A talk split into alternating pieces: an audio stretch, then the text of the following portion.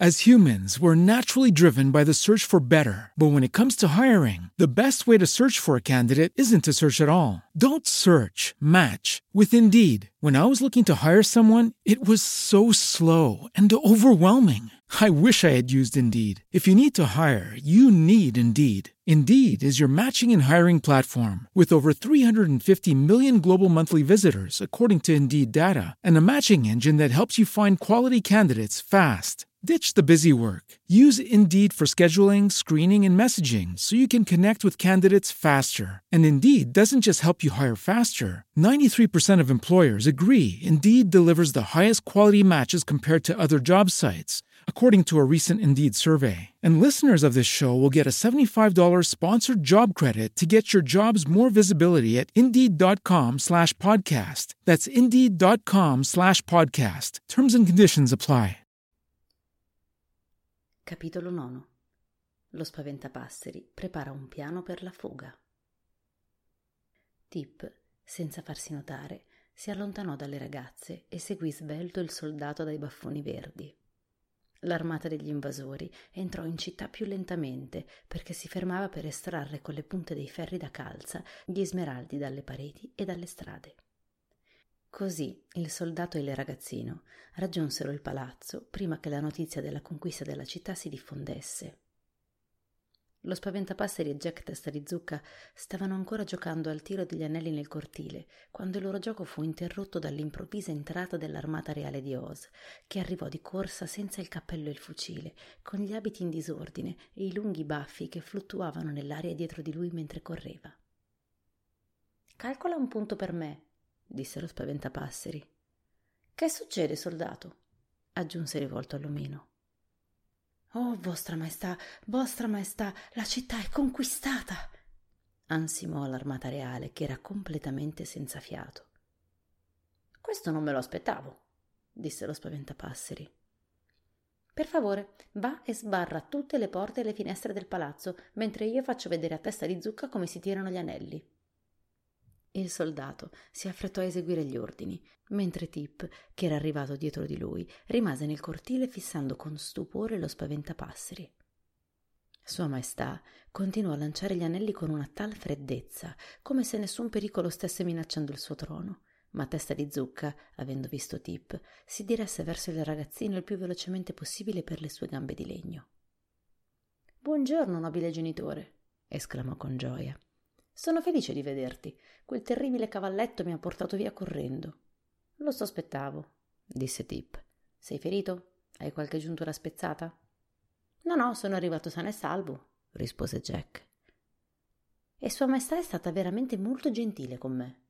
In quel momento il soldato dai baffoni verdi ritornò e lo spaventapasseri gli chiese Allora, chi mi ha conquistato? Un esercito di ragazze riunitosi dai quattro angoli del regno di Oz, rispose il soldato ancora pallido per la paura. Ma dov'era il mio esercito permanente in quel momento? interrogò Sua Maestà, guardando serio il soldato. Il vostro esercito permanente stava scappando, rispose l'uomo onestamente, perché nessun uomo avrebbe potuto fronteggiare le terribili armi degli invasori. Bene, disse lo spaventapasseri dopo averci pensato un momento. Non mi importa di perdere il trono, è un lavoro noioso governare sulla città degli Smeraldi, e questa corona è così pesante che mi fa venire il mal di testa. Ma spero che i conquistatori non abbiano intenzione di ferirmi solo perché sono il re.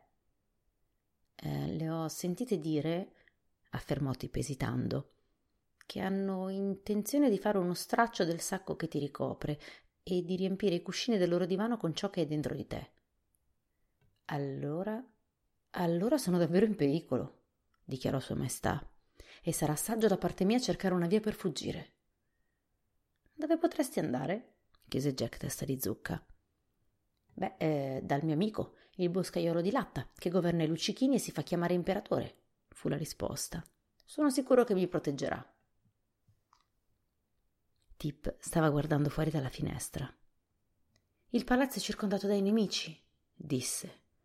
È troppo tardi per scappare, ti farebbero subito a pezzi. Lo spaventapasseri sospirò. In una situazione di emergenza è buona norma stare calmi e riflettere, annunciò. Scusatemi mentre rifletto. Ma anche noi siamo in pericolo, disse preoccupato Testa di Zucca. Se una di quelle ragazze sa cucinare, anche la mia fine è vicina. Sciocchezze, esclamò lo spaventapasseri. Sono troppo indaffarate per cucinare, anche se sanno farlo. Ma se io rimarrò prigioniero qui per un certo tempo, mi guasterò, protestò Jack. Ah, ma allora non è certo il caso di stare insieme, rispose lo spaventapasseri. La questione è molto più seria di quanto pensassi. Tu puoi vivere molti anni, disse triste testa di zucca, ma la mia vita è necessariamente breve, così devo approfittare dei pochi giorni che mi rimangono. Su, su, non preoccuparti, rispose lo spaventapasseri consolandolo. Se riuscirai a star calmo e mi darai un po' di tempo per pensare, cercherò di trovare una via d'uscita. Così gli altri rimasero pazienti in silenzio mentre lo spaventapasseri andò in un angolo e rimase con il viso rivolto verso la parete per cinque minuti buoni. Alla fine si rivolse verso di loro con un'espressione più felice del solito sul suo viso dipinto. Dov'è il cavalletto? chiese a testa di zucca. Beh, io ho detto che era prezioso e così i tuoi uomini lo hanno rinchiuso insieme al tesoro reale, disse Jack. Mi sembrava il posto più adatto, vostra maestà, aggiunse il soldato, temendo di aver fatto un grosso errore. Mi fa molto piacere, disse lo spaventapasseri. Gli avete dato da mangiare? Oh sì, gli ho dato un sacco pieno di sedatura. Eccellente, esclamò lo spaventapasseri. Porta subito qui il tuo cavallo. Il soldato filò via e poco dopo si sentì sul selciato il rumore dei passi del cavallo di legno che entrava nel cortile. Sua Maestà osservò critico il destiero. Non sembra molto aggraziato, affermò pensoso, ma suppongo che sappia correre. Infatti, disse Tip guardando il cavalletto con ammirazione. Ora, portandoci in groppa, dovrà sfrecciare tra le schiere dei ribelli e ci dovrà portare dal mio amico il boscaiolo di latta, annunciò lo spaventapasseri. Ma non può trasportare quattro persone, protestò Tip. No, ma si può convincerlo a portarne tre, disse Sua Maestà. Perciò lascerò qui la mia armata reale, dato che, vista la facilità con la quale si è arresa, mi fido poco delle sue forze. E poi può correre, dichiarò Tip ridendo. Mi aspettavo un simile tiro, ma posso cavarmela, disse imbronciato il soldato. Se mi taglio i baffoni verdi riesco a passare inosservato e dopo tutto affrontare quelle sconsiderate ragazze non è più pericoloso che cavalcare questo focoso cavallo di legno. Mm, forse hai ragione, esclamò Sua Maestà. Ma dato che io non sono un soldato, amo il pericolo.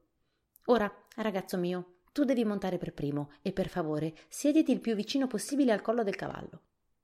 Tip si arrampicò rapidamente al suo posto e il soldato, insieme allo spaventapasseri, riuscì a sollevare testa di zucca e a farlo sedere proprio dietro al ragazzo. Era rimasto così poco posto per il re che avrebbe rischiato di cadere giù non appena il cavallo si fosse mosso. Va a prendere una corda per stendere i panni, disse il re alla sua armata, e legaci insieme, Così, se cade uno, almeno cadiamo tutti insieme. E mentre il soldato era andato a prendere la corda, Sua Maestà continuò. È bene essere prudenti, perché la mia vita è in grave pericolo. Anche io devo stare attento, proprio come te, disse Jack. Non esattamente, rispose lo spaventapasseri, perché se succede qualcosa a me sarà la mia fine, ma se succede qualcosa a te invece potranno ancora piantare i tuoi semi. Il soldato, nel frattempo, era tornato con una lunga corda e legò i tre insieme ben stretti, fissandoli anche al corpo del cavalletto. In questo modo il pericolo di cadere sembrava minimo.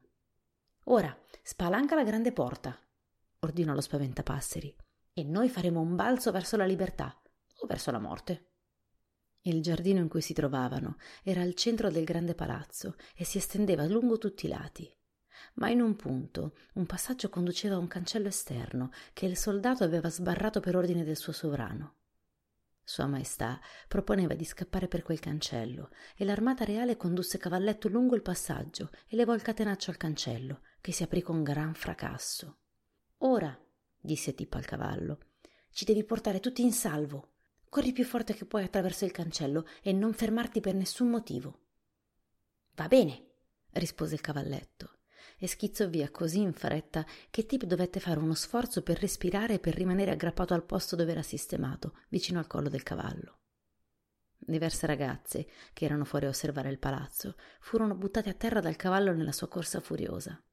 Altre si spostarono urlando e solo una o due minacciarono freneticamente i fuggiaschi con i ferri da calza.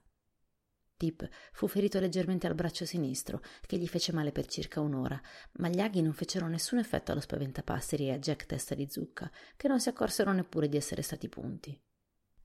Quanto al cavalletto, fece un meraviglioso record. Rovesciò un carro di frutta, mandò a gambe all'aria alcuni uomini pacifici e infine si scontrò con il nuovo guardiano della grande porta, una donna grassoccia dai capelli crespi disegnata dal generale Gingjur ma l'impetuoso destriero non si fermò. Una volta fuori dalle mura della città, sfrecciò sulla strada verso ovest con balzi veloci e impetuosi che tolsero il respiro al ragazzino e riempirono di meraviglia lo spaventapasseri.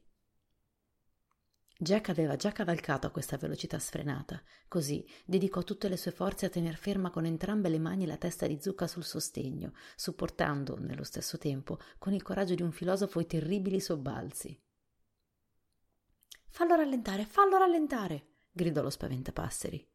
La mia paglia sta finendo tutta nelle gambe. Ma Tip non aveva fiato per parlare e il cavalletto continuò la sua corsa selvaggia e incontrollata senza diminuire la velocità. Presto giunsero sulla riva di un ampio fiume e senza fermarsi il destriero di legno fece il balzo finale e filirono tutti per aria. Un secondo dopo rotolavano con grandi spruzzi nell'acqua. Il cavallo lottava convulsamente in cerca di riparo per i suoi piedi e per i suoi cavalieri, che erano stati tuffati nella corrente e ora galleggiavano in superficie come il sughero.